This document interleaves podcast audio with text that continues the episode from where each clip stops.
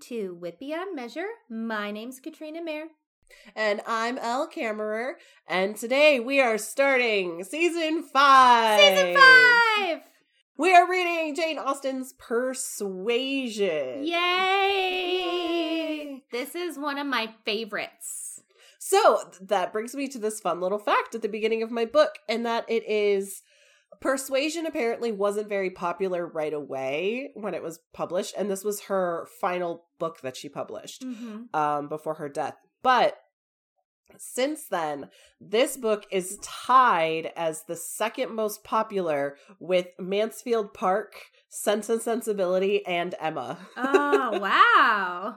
Yeah, the number one most popular, if you might guess, is Pride and Prejudice. Of But then we have a four way tie for second. Interesting that Northanger Abbey isn't in there. That's a Yeah. good one. or wait, maybe I misspoke. Maybe it is only a three way tie because I'm like, wait, I'm missing one. I think maybe Mansfield Park was one of the ones that wasn't as popular. Oh, yeah. So it is ta- tied at second place with Sense and Sensibility and Emma. Okay. And then I think Mansfield Park is next, Okay. and then Northanger Abbey because apparently nobody wants to read Northanger Abbey. it. But it's good. I loved it. I Yeah. loved it so much. Yeah.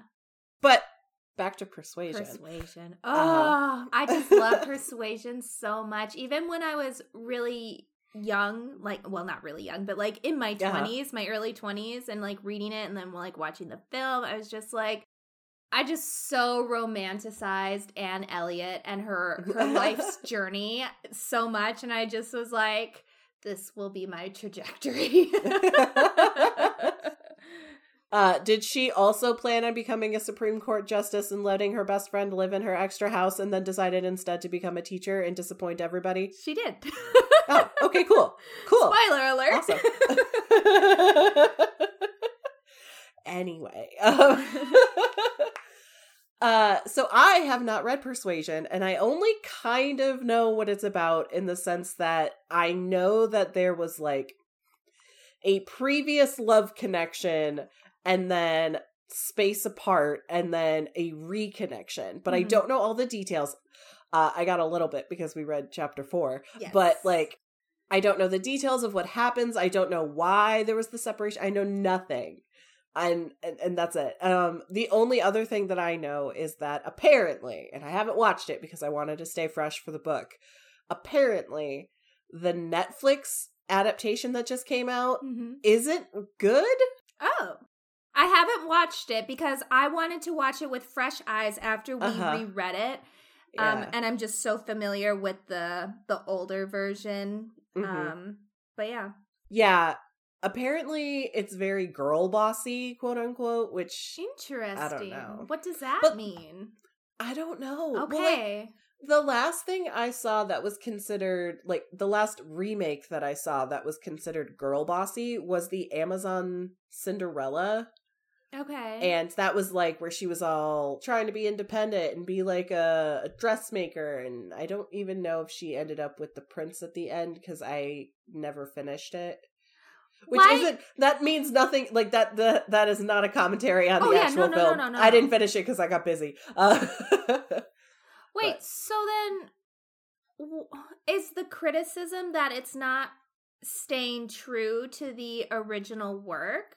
Apparently, I don't really know, but, But- I'm interested to see. But we have so many versions of original that, like, you know, to use the term like girl boss, like, why not like have that in there? I appreciate that. I wonder if they don't turn Anne Elliot's character into a little bit of the uh the Fanny Price that we saw in uh your favorite adaptation where she was a bit more like Austen herself Sure. and not as necessarily true to the spirit of the original character. Yeah, that so I be. wonder if that's not what it is. I'm interested to find out because I know nothing about Anne Elliot. Like I knew a little bit about Fanny Price, I knew a bit about Emma. I knew nothing about Catherine, but that's because I didn't know anything about that book. But yeah, so I'm really looking forward to uh seeing what this book brings and what our adaptations bring. Yeah. So yeah. But let's just get started. Let's jump right in to our Let's do first four chapters. Okay. And you have the super duper quick recap. I do. Are you Mhm. ready? I am ready. Great. So we start off meeting the patriarch of the Elliot family, Sir Walter. He's Anne Elliot's father. He has three daughters. He had a son, but the son was stillborn. And then he had a wife, but his wife has passed away. So he has his oldest daughter, who is Elizabeth, then Anne Elliot, who is our heroine. She's the middle. And then the last is Mary. Um, Elizabeth is the favorite because she is very beautiful and essentially takes after the father in that regard because the father is very vain. Um, and she just kind of runs the household ever since the mom died. That's like her thing. Anne is quintessential middle child, um, not appreciated. She is described as having had a short lived bloom and has now essentially turned into a crone, which of course is not true, but like that's the vibe. and then Mary is the youngest, not considered as quote unquote beautiful as Elizabeth, but Mary, as the youngest, is the only one who has married and she married very well. She has a sense of pride in that regard that she married well. So, those are all the main players of persuasion, like the main family, the Elliots. Now, we also got introduced to some secondary characters. Some we met, some we haven't. So, I'm going to start with this cousin of theirs, um, Sir William Walter Elliot Esquire. He's a distant cousin of Sir Walter's and the daughters, and he was set to marry Elizabeth, the oldest, because he is to inherit Kellynch Hall, which I think is how you pronounce it. I'm not, I can't remember exactly. Um, but that's their big house that they live in. That's their country estate. Um, and he's set to inherit that. And so, of course, Sir Walter is like, you got to marry this guy, Elizabeth, so the house can stay in our family. And that, that was the plan. Now, everybody's like, cool, kosher, this is normal. But William Walter Elliot, the cousin, did a very naughty thing. And that is that he fell in love with someone else and married that someone else because that someone else had a lot more money. And it is considered a big snub to the Elliots. It's basically like disgracing the family. So they're pretty chilly with him. Now we come to find out that his wife that he married has died. They did not have any children. And like there is the idea that maybe him and Elizabeth do have this chance. However, it's talked about and we'll get the, into this more in detail later, but basically like the way he lives his life and like the way he has like his money and things is not on par with like old families and how the Elliots think it should be. But we'll get into more of that later. Um, so that's that situation. Then we also get introduced to Lady Russell, who was Sir Walter's wife's friend. And since she has died, she's kind of taken over with like being a good neighbor, assisting with the daughter. She's really close with Anne. And so, like, that's her thing. She tries really hard to, like, put in the motherly advice that she thought Sir Walter's wife would have wanted. So that's her role. And then the And I think we need to emphasize that the book very clearly states that she and Sir Elliot are not married, yes, nor were, will they plan on getting yes, married. no, that's However, my brain says that that probably doesn't mean that they're not other types of friends. well, Jane Austen wouldn't have written that explicitly, but maybe you could read that between the lines. But Oh, yes, that is That's true. not the only thing I'm reading between the lines here, but I'll get to that. Moving on. I just felt like that needed to be said because it's very specifically in the book. And then our other secondary character that we get to know is Mr. Shepherd, who is the lawyer slash kind of estate manager somewhat of Sir Elliot. So he like basically helps handle his finances, um, kind of helps him look things over, advises him on basically the economy of his household. Essentially, that's Mhm. his role. Now, we come to find out that the Elliots are poor because they've spent their money a bit too lavishly. Um, they were not economizing as properly as they should. And now they need to retrench, which essentially means they need to reduce their spending dramatically. Otherwise, they're going to go right to the poorhouse. Anne sees this, and even Elizabeth sees this, but didn't really know how to go about like introducing that idea. But now it's really dire. And Mhm. so their idea that they try to get Sir Walter to do is to let Kellynch Hall, which again, I don't know if I'm pronouncing that right, but basically let their manor estate rent it out. And they go someplace that's cheaper. Now, this is very shameful, especially for a well established country family.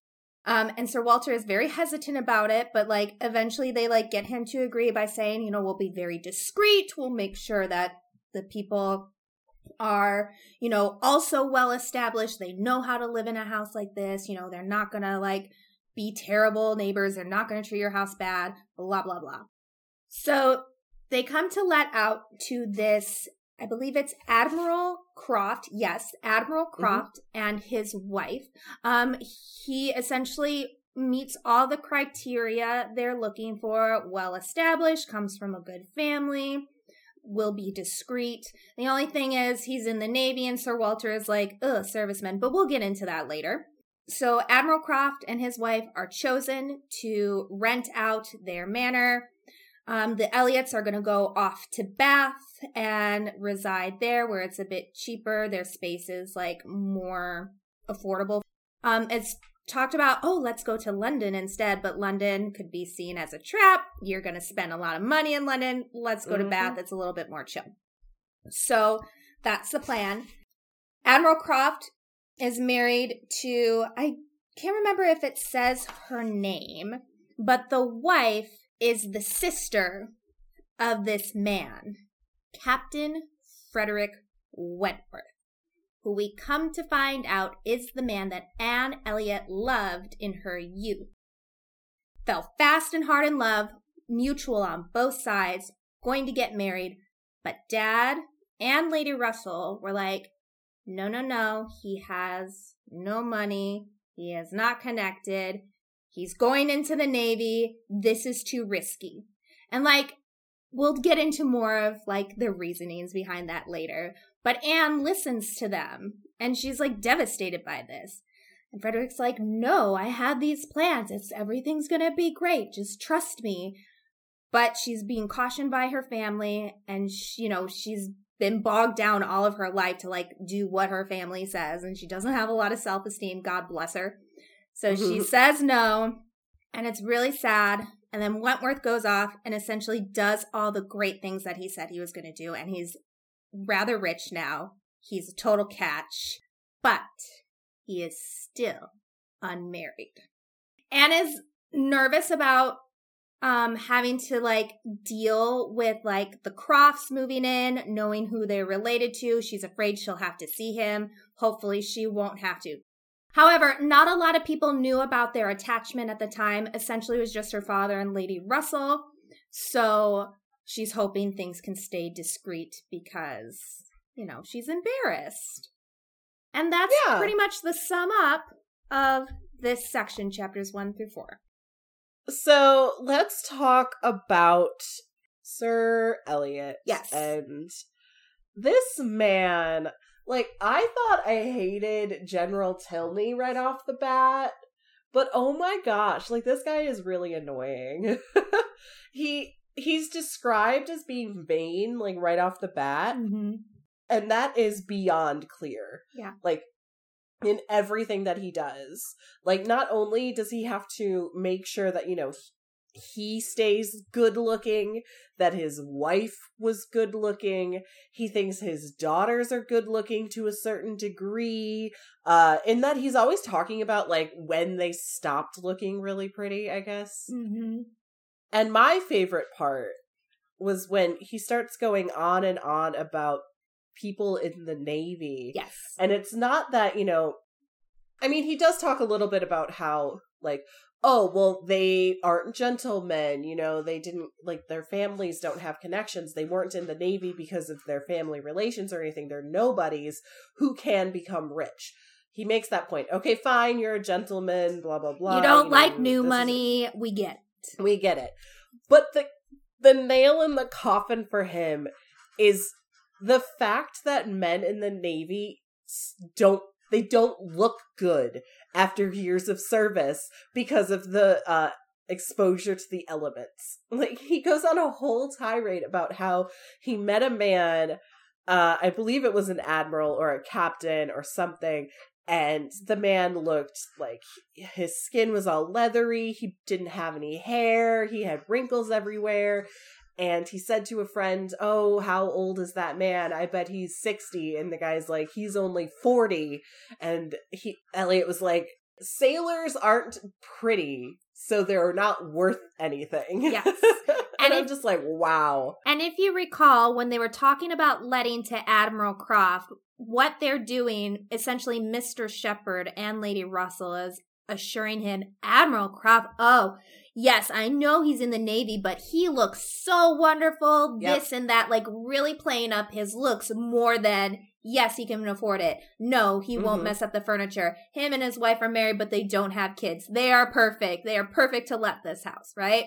But they're really playing up his looks. Yeah, they really are. They they are ensuring him that yes, he looks good. He and I can kind of see how maybe and don't get me wrong, like this is still very vain, but he like Sir Elliot is probably sitting here thinking, well, if I let my house to an ugly man and somebody sees that ugly person coming out of it, it's gonna hurt my reputation, which is a shitty thing. But I, I feel like that might be where he's coming from with that. But um, I do want to I do want to take an, a side note really quick. You said that they're like, oh, you know, it's him and his wife. They don't have kids. They're not going to ruin the furniture. There's a line in here that pretty much says the best people to keep furniture are childless women. It's true, you guys. well, childless unmarried women, which you still technically are. I have but those things, but I have So- cats, so Yeah, I was gonna uh. say, my furniture is all shitty because of my pets, but yeah. And I feel like I feel like other childless women out there probably also have pets like a majority of the time and pets are not good for furniture. Sorry, Austen, you were wrong on that one. But back to Sir Elliot. yes. Um. Now, as he's having this conversation about how grotesque people in the service are, because he does He like kind of brings the army into it too. Yeah, he just well, he really just hates on the Navy the whole time. He really does, but, like, he he's- really does. He was recognizing that, like you know, it's pretty much any kind of service industry. Mhm. And then we have, um, and I forgot to mention her, but we have Mr. Shepherd's daughter, who is recently home after a failed marriage, which is not Mhm. great on her. And she's pretty much kind of mooching off of like Elizabeth Elliot. Like they're close friends, but also could be Well- a little potential mooch situation. Not that that for sure is happening, but that's how Lady Russell is perceiving this situation. And that's Yes. another reason why she wants the Elliots to remove to Bath to like get rid of that connection. But anyway, Well, while they're having don't but anyway. I want to come back to we'll that. come back to it, but let me finish this point. Okay. So they're having this conversation about like professions in the military and how it like ages you and like she brings up the point Shepherd's daughter hey it's not just like service industry you can see it anywhere you know and she's Mhm. like trying to essentially diffuse this talk about you know I don't know. Mhm. It's kind of interesting how she does that, but she like talks about lawyers who are like bogged down from sitting in an office all day and like being Yeah. stressed out and going over contracts and like, you know, different types of professions where you know, anytime you're in the service, it ages you. The only thing, and this is where she's like fishing the compliments or like ingratiating herself to the Elliots, is she's like, the only way that you can stay youthful the way you're intended to be, because she's trying to um, Mhm. be gracious toward uh, Sir Walter, is if you are a gentry, if you don't have to work at all. Mhm. That's the only way you can be because you don't have any stresses. And so that keeps you youthful looking. Which I don't know if that really would help the situation because I don't think Elliot wants to let the house to another gentry, like member of the gentry, Because they'll because talk. then the reputation will come back. Yeah. they'll So talk. that- They're gossipy. helps, but it also doesn't. Yeah. but yeah, so he he is a very vain man. Uh he hates sailors. Uh and he has a problem with money and doesn't want to Admit it.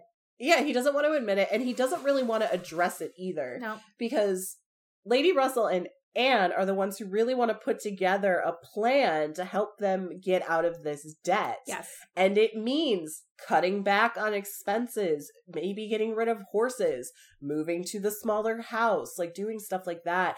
And when they present it to uh, Sir Elliot and Elizabeth, Sir Elliot is just like, I would much rather just, you know, quit the hall and just become a poor man and not do anything Yeah. not live in the best He's way. like, what's the point of being a gentleman if I can't spend all this money? And it's like, Mhm. you're going to be a poor gentleman. And like ultimately during, well, not so much during this time, but like starting around this time historically and moving onwards, we see that happen in real life to a lot of Mhm. country houses where they're like overspending their incomes, they're not modernizing, and they're losing. They have their titles, good for you, but they lost everything. Mhm. So, yeah.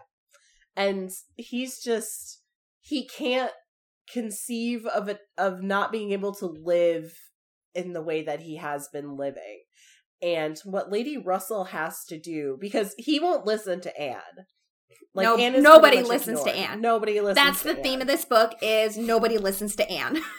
well according to this apparently anne can't be persuaded to listen to anybody else either. I know, that's the irony.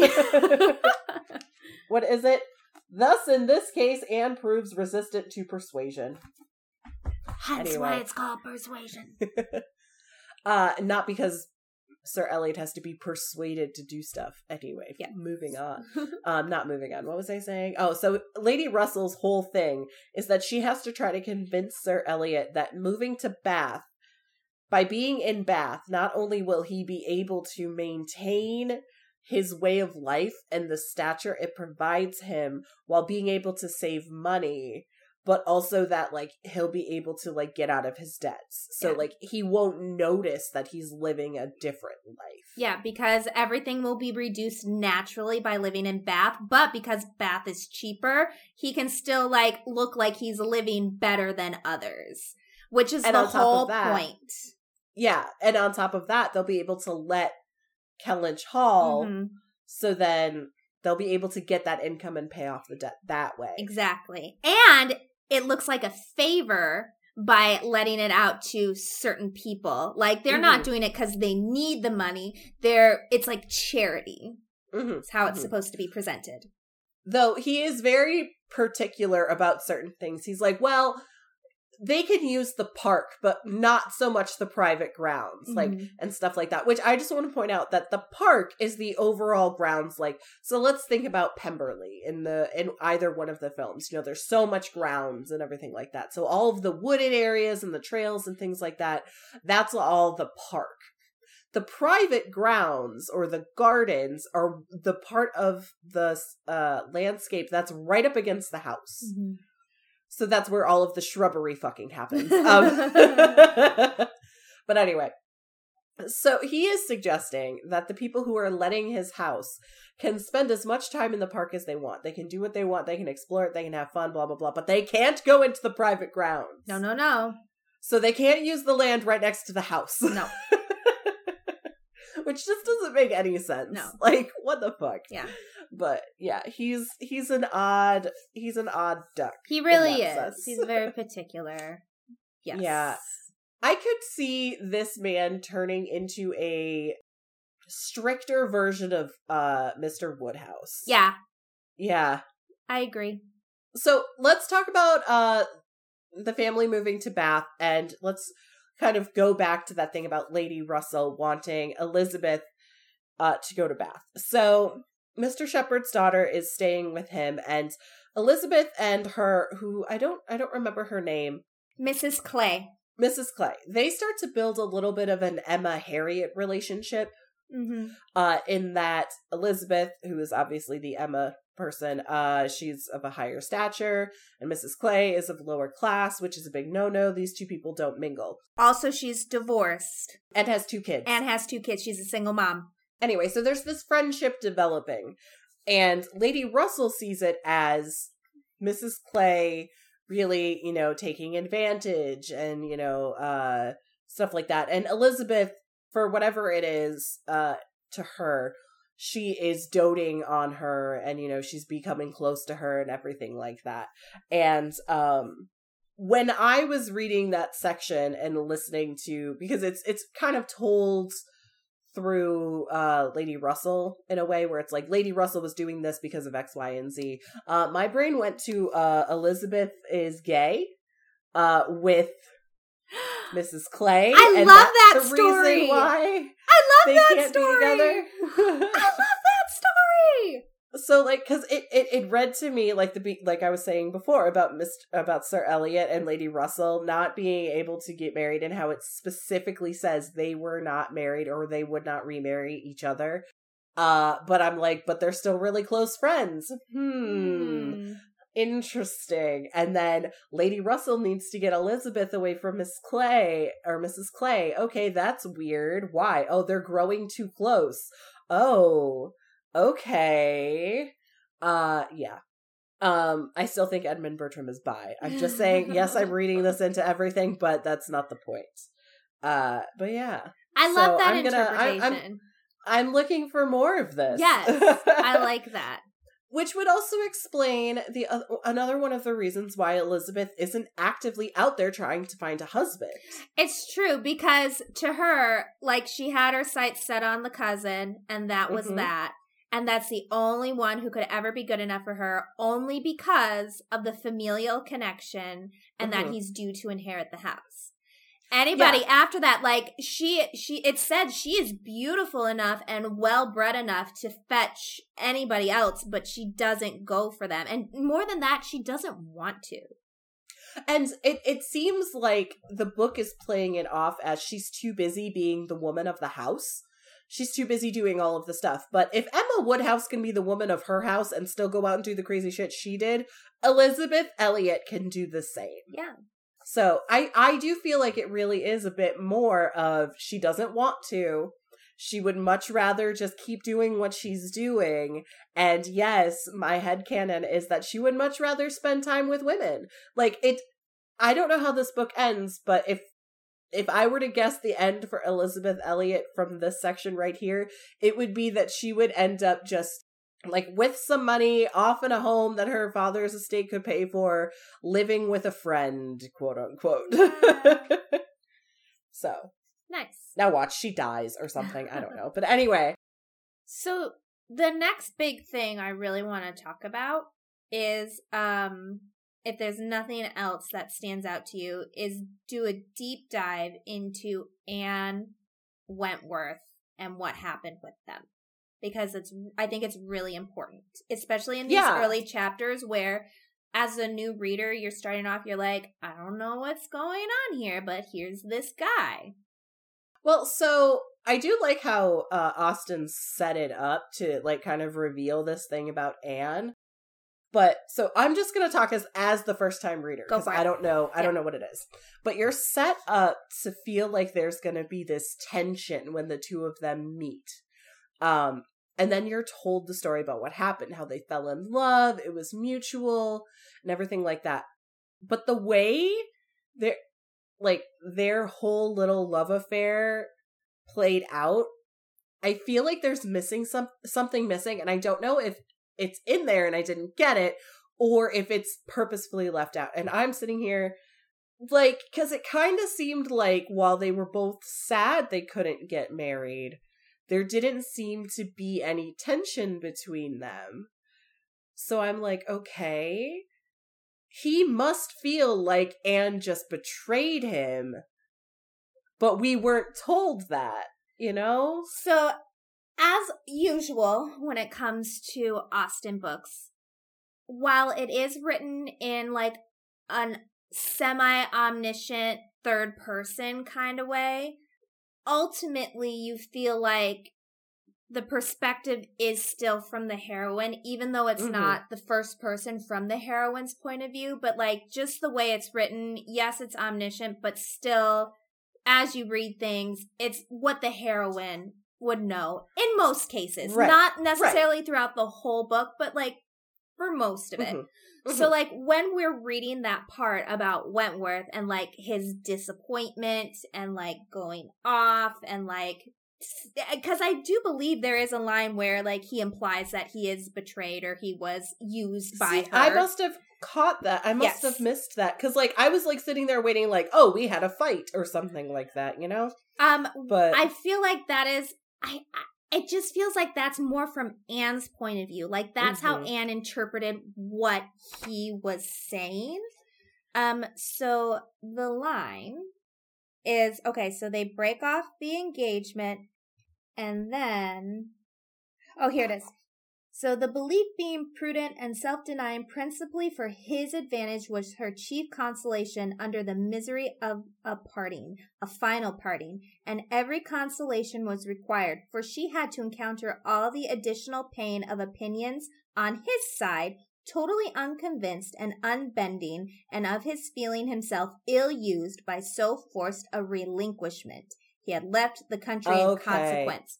So basically she's like saying it's not you, it's me, right? Mhm, that's that's the mhm. vibe. It's not you, it's me. And he's like fuck? Like we're in love. I know we're in love. I'm not Mhm. crazy.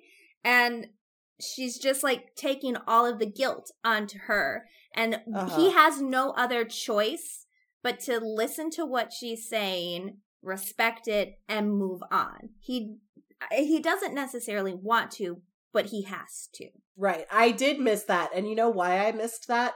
Because I was actually listening to the audiobook while reading through this book, and when it got to that bit, I was looking at one of the annotations.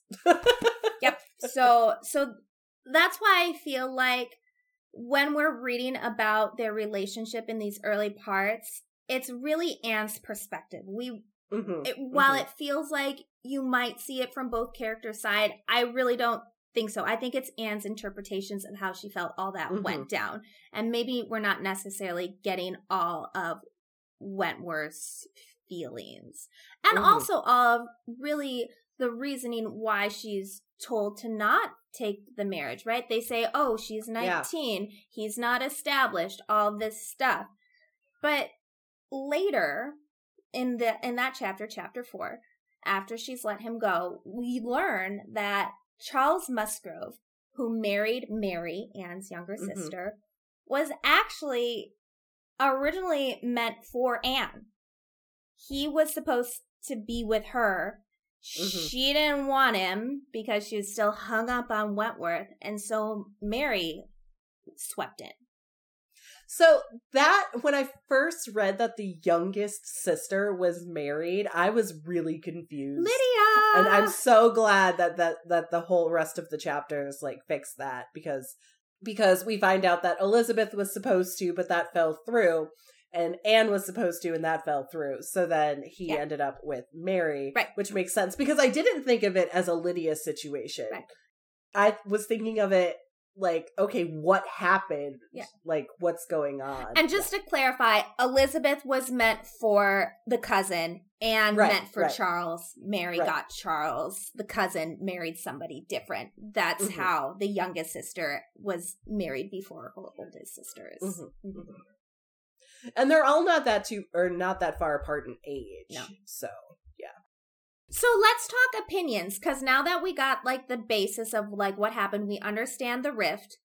hmm I want to know your impressions in these first four chapters, not necessarily about Sir Walter because we talked about how vain he is and how to, out of Mhm. touch he is, especially when it comes to Anne. But Lady Mhm. Russell, who is Anne's closest confidant, Lady Russell, who takes a lot of responsibility for Anne, like, did she do the right thing? Because she was just as big of a person to dissuade Anne from being with Wentworth. And actually, I think it somewhere says, or maybe it was an annotation, that had it just been her father, Anne might have still gone through with it. Because she was old enough to where I think she didn't need She was 19. permission. Mhm. Yeah. Um, I want to know more about why Lady Russell decided to make that decision, but at the same time, let me take that back. Hang on. I want to hear it from Lady Russell's mouth as to why she decided to do it. So that's what I kind of mean by that. Mhm. But at the same time, it doesn't surprise me based on what was said about Lady Russell wanting to remove Elizabeth from the situation with uh, Mrs. Clay. Yeah. Because again, the guy didn't have any money, didn't have any established like established connections, and he may not have been able to become a rich man. Like that was a risk. And Anne is her favorite Mhm. she has high regard for her. She's definitely wants the best for her. And that wasn't a guarantee that he would be the best. He could have gone off, become a naval officer, and nothing could have come of it. He could have gotten injured and then not been able to work, and they would have had nothing. Yes. So, like, I get where she's coming from.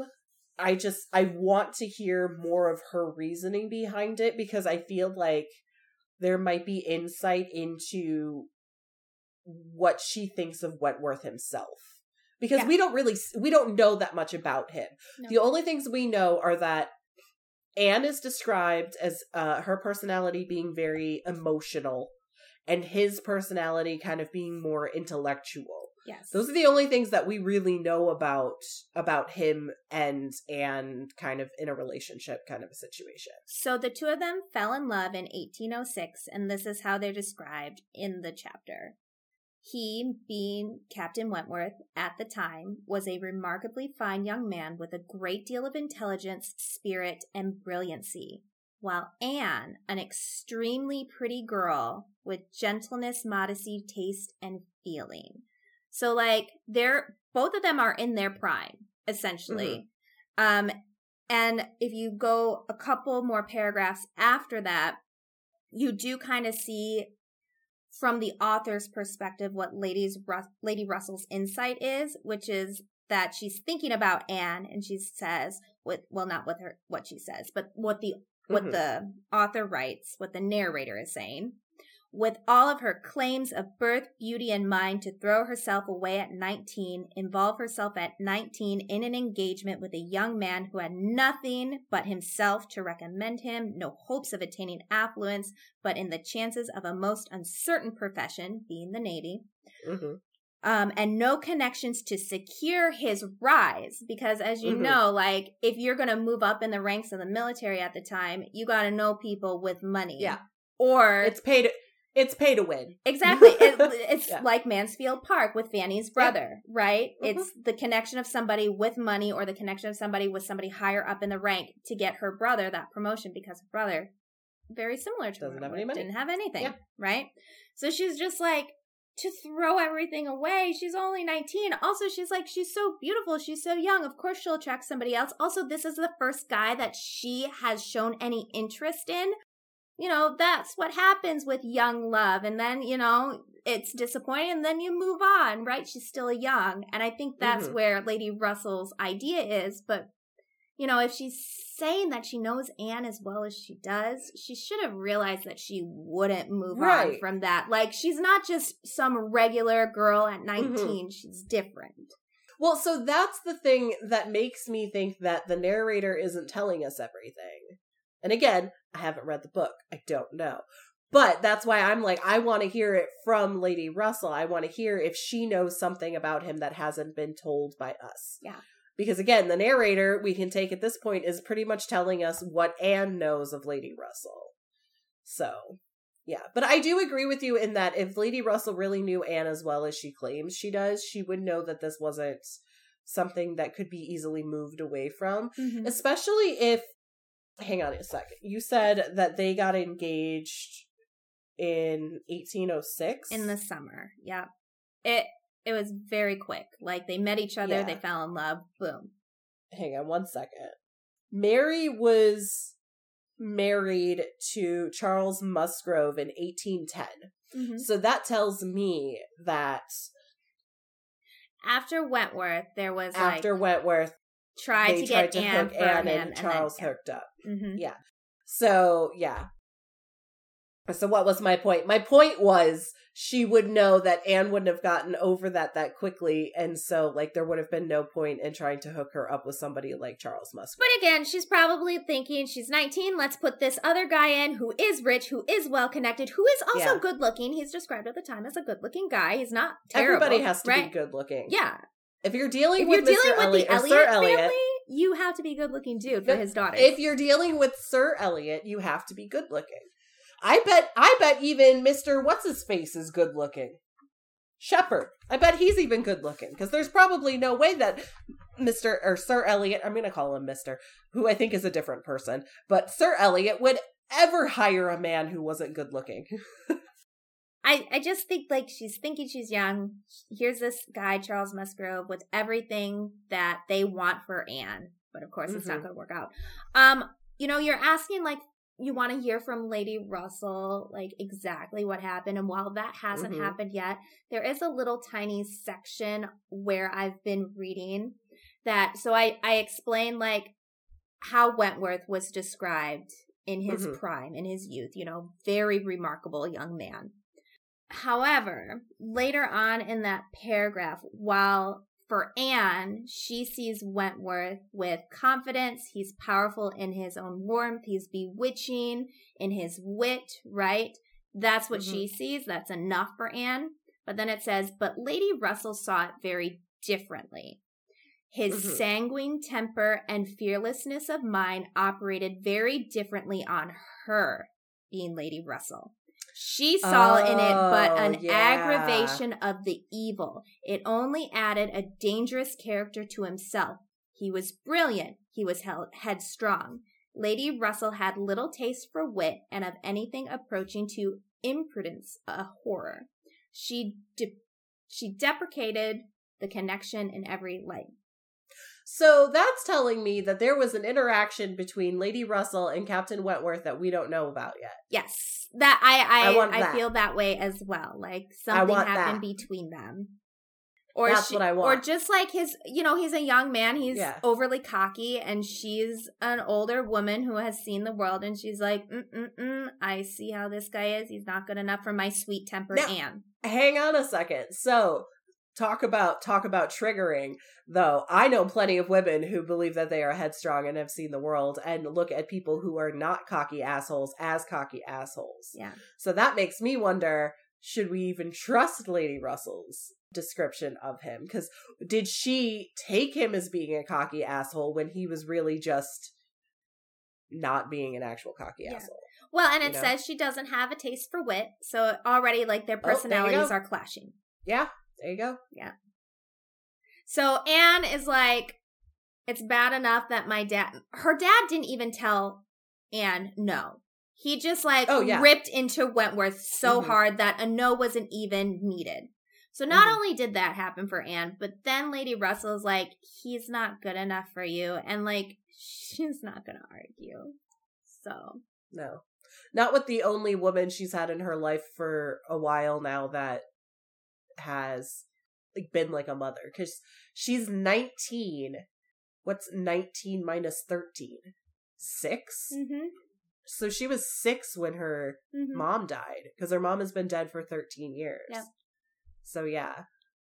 So Lady russell is very impressionable upon her. Yeah. Mary's too Yeah. young to even remember, so it, you know, and Elizabeth is old enough at this point that you know, so it, it really is Anne who suffers the most from her mother's death.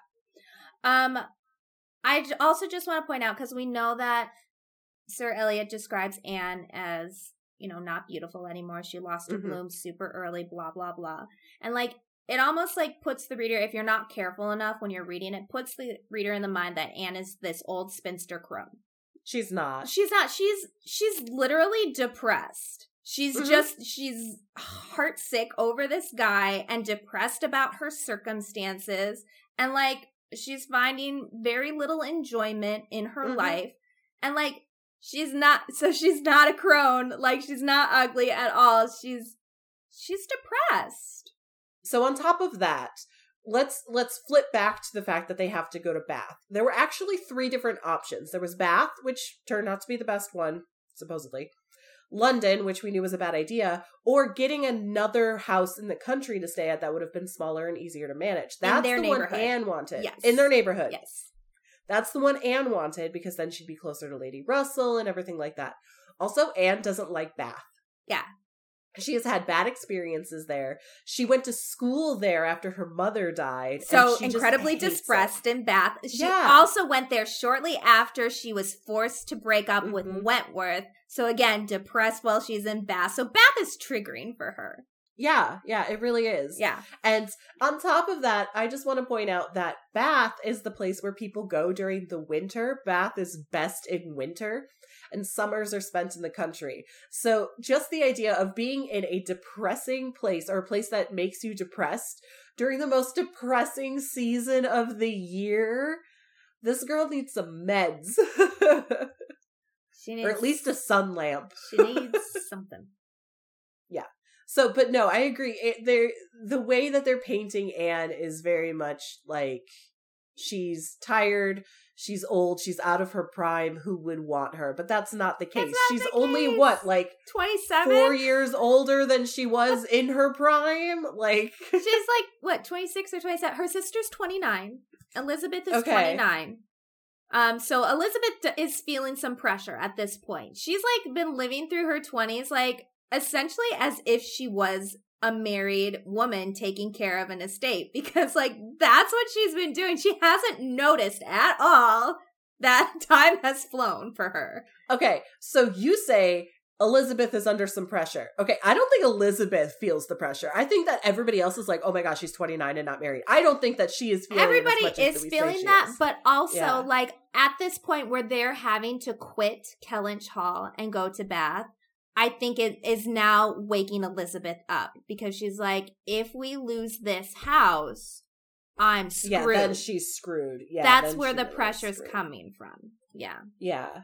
I don't know exactly how or what time it is, what year it is, um, or how old, or like what the age difference is between the two older sisters. But at the beginning of the book, it Two years. Elizabeth was born in 85, Anne was born in 87. So it's Oh, a two year yeah, it's difference. right so, there. so Anne is 27, yeah, okay, there we go. And then Mary was born 91. four years after. So, so if Anne was six or was nineteen in eighteen oh six, nineteen minus four 15. is fifteen plus four is nineteen. So, so Charles Musgrove went from almost marrying nineteen year old Anne to marrying nineteen year old Mary four years later. Unless he met Anne later when she was like 22. Uh, he- well, give let's Yeah. just say that let's let's give her two years after the engagement. Yeah. and yeah, so yeah, she she would have gone from marrying twenty one year old Anne to marrying nineteen year old Mhm. Mary, but that's not the point. Okay, so okay, so then if Anne is twenty seven, then Mary is twenty four. Oh, 23. She was 22. Anne was 22 when Charles Musgrove made his appearance. Does it say that in there? Yes. She had been okay. solicited when about 2 and 20 to change her name Oh, by yep. the young man who would Mhm, find a more willing mind in her younger sister. mhm. Anyway, let's try not to dig too much into ages. We also we always know that that's when things get creepy. but yeah, no, no. Elizabeth is feeling the pressure, but I don't think that it's for the reasons we like. no, it's, not, for the reasons that other reasons. people want the reasons. Yeah. Like her dad or Lady Russell might be thinking of him of it for different reasons, but she's just like, oh crap! If I don't have a house to run, Yeah. I'll be nothing. Yeah. We should also mention, I mean, you may have mentioned it, but uh, it just came to my mind that the heir that didn't marry Elizabeth, Uh, Sir Married- William Walter Elliot. no, he's not Sir. or William Walter Elliot Esquire. Sorry, Yes. he's the yes, great grandson of the second Sir Walter. Yes. So William Walter Elliot Esquire. He married a woman who was rich, but a lower stature. She was ill, like lower bred or something. It says something like that. Um, his wife died. So he is now a widow. And he's going to inherit the house that Elizabeth, who is 29 and unmarried, needs to stay in charge of. Otherwise, her entire gay life falls apart. So that just tells me that they're going to get together. and Mrs. Clay comes to live with them. I just want to say that Elliot's wife is described as a rich woman of inferior birth. So she's basically new money. Yeah, inferior birth. And that's the big snub when it Mhm. comes to the to Sir Walter's family. Is like how could you marry this random person? I don't care if she has lots of money. That's not what you Yeah. do. I'm sure Sir Elliot probably also doesn't think that she's very pretty, but Elizabeth he knows is very pretty, so I'm sure that also added to it. By the way, all of this is taking place. The present in this story is the summer of 1814, just so you Mhm. know. Um, but anyway, as I mentioned before, there's Elizabeth entertains the thought of like, hey, maybe I could still get with this guy. You know, they Mhm. weren't married that long, they didn't have any kids. Um, but it says so the disgrace of his first marriage might perhaps um had been gotten over had he not done worse. So it's like doesn't have these kids, he doesn't have the wife. Okay, maybe I could. But he did something really bad. And it says but he had as by the accustomary intervention of kind friends they had been informed, spoken most disrespectfully of them all, most slightingly and contemptuously of the very blood he belonged to, and the honors which were hereafter to be his own. This could not be pardoned. So that tells me he's like essentially relinquishing, or not necessarily relinquishing the title or Mhm. anything, but he's just like, this means nothing. Being So being part of this ancient family and having to uphold this means nothing to me. New money is the way. It's how I'm interpreting that, but I don't know. I was going to see if there was an annotation in your book that explained it. there isn't. Okay. I was going to say, so what you're saying is that he could relinquish his heir, whatever, or decide to not be heir, give it to Elizabeth, and then Elizabeth and Mrs. Clay could still be a thing. Not necessarily. I don't think he can give it up. It all depends how it's. What is that thing called when when they when uh, With in, in like in Pride and Prejudice, yeah yeah, I, uh, Or in Downton what Abbey. it's called. even because I'm that's what that happens in Downton Abbey. Abbey. But I'm that's not that familiar with it. Okay, so that's what happens in Downton Abbey. It's like episode Yeah. one, Downton Abbey. No, it's like. Mary's supposed to marry her cousin so they can keep the house. Yeah. He dies in the Titanic crashing, and like she's fucked. Yeah. Okay, that is this. That is this Yeah. story right here with Elliot and Yeah. Yeah, But oh, it's the same thing with Mr. Collins. I don't think he can relinquish it. I No. think he just snubs it and he Right. he looks down on it and like they're like Right. that's not okay. He cannot be So- excused for that kind of behavior. So just marry your gay cousin and then go live in London and let her be gay with Mrs. Clay. Like I don't understand the problem. But he Like, doesn't want that. He doesn't want to be tied to a country estate. Supposedly, that's Then what it's. just that's what it's I'm just implying to me here. Just you just go off like like I said, marry your gay cousin, let her be gay with her gay wife, and then go be Henry Crawford in London, and you'll probably die of syphilis. It's fine. Well, we don't we don't really know his atten- intentions yet. We will get more I into know. him. We'll I'm meet him more later. But but to me, this paragraph in the world of the story implies that he doesn't want anything to do with that, and that is a great dishonor, according to the Elliot family. Dishonor on you, dishonor on your family, dishonor on your cow. Exactly. That's it. And I think that's it for the first four chapters. Sorry, we were all over the place. We, We haven't really were. we haven't recorded in a while. I am sure you've Yeah. noticed this. Uh, It's let me just say this. This episode has been cursed. So first we were supposed to record on Sunday and I needed to move it. And then Katrina was busy because she's a teacher. And then we, tr- like, I get a cold, so that's why I sound like crap more so than normal. Also, I'm taking And a then- class this semester. But I'm just saying, so like, so like, yeah, so like, you're crazy busy. And then we start recording, Katrina's power goes out, and then we try to get back to recording, and my mic doesn't work. This episode is cursed. Cursed. So if you're hearing this episode, it means everything finally went right. Also, thank you for staying and listening to the rambling. We'll get better. Yes. well, also, I feel I will say this about the first four chapters of this book. It is info dump city. As is usual when it comes to Yeah. Austen books, So- it's always an info dump in the beginning. Yeah, so I I think once Wentworth shows up and stuff like that, things will start rolling and we'll start sounding If he shows Better- up. bum bum bum. Maybe he marries the gay cousin. No, anyway, uh th- I'm just gonna end it there. uh we'll have the next four chapters which is chapters five through eight out next week so keep your eyes out for that again follow us on instagram where i should be posting things but i don't. Yay depression. And yeah that's it. Thanks for listening and we'll see you guys next time. Bye. Wit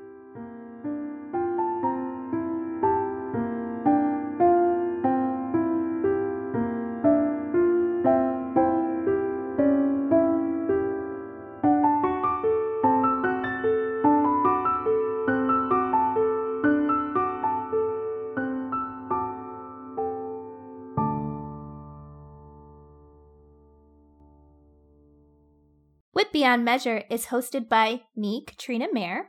and me, Elle Kammerer. We're part of the Frolic Podcast Network. Find more podcasts you'll love at frolic.media slash podcasts. Our music was composed by Shane Ivers, and our artwork was created by the beautiful and talented Katie Keneally. You can find us wherever you listen to podcasts, or you can find us on our website at witbeyondmeasure.com, or follow us on Instagram for all of our updates, memes, and just fun stuff. Our handle is at WBM Podcast. I'm going to say that again. It's WBM Podcast.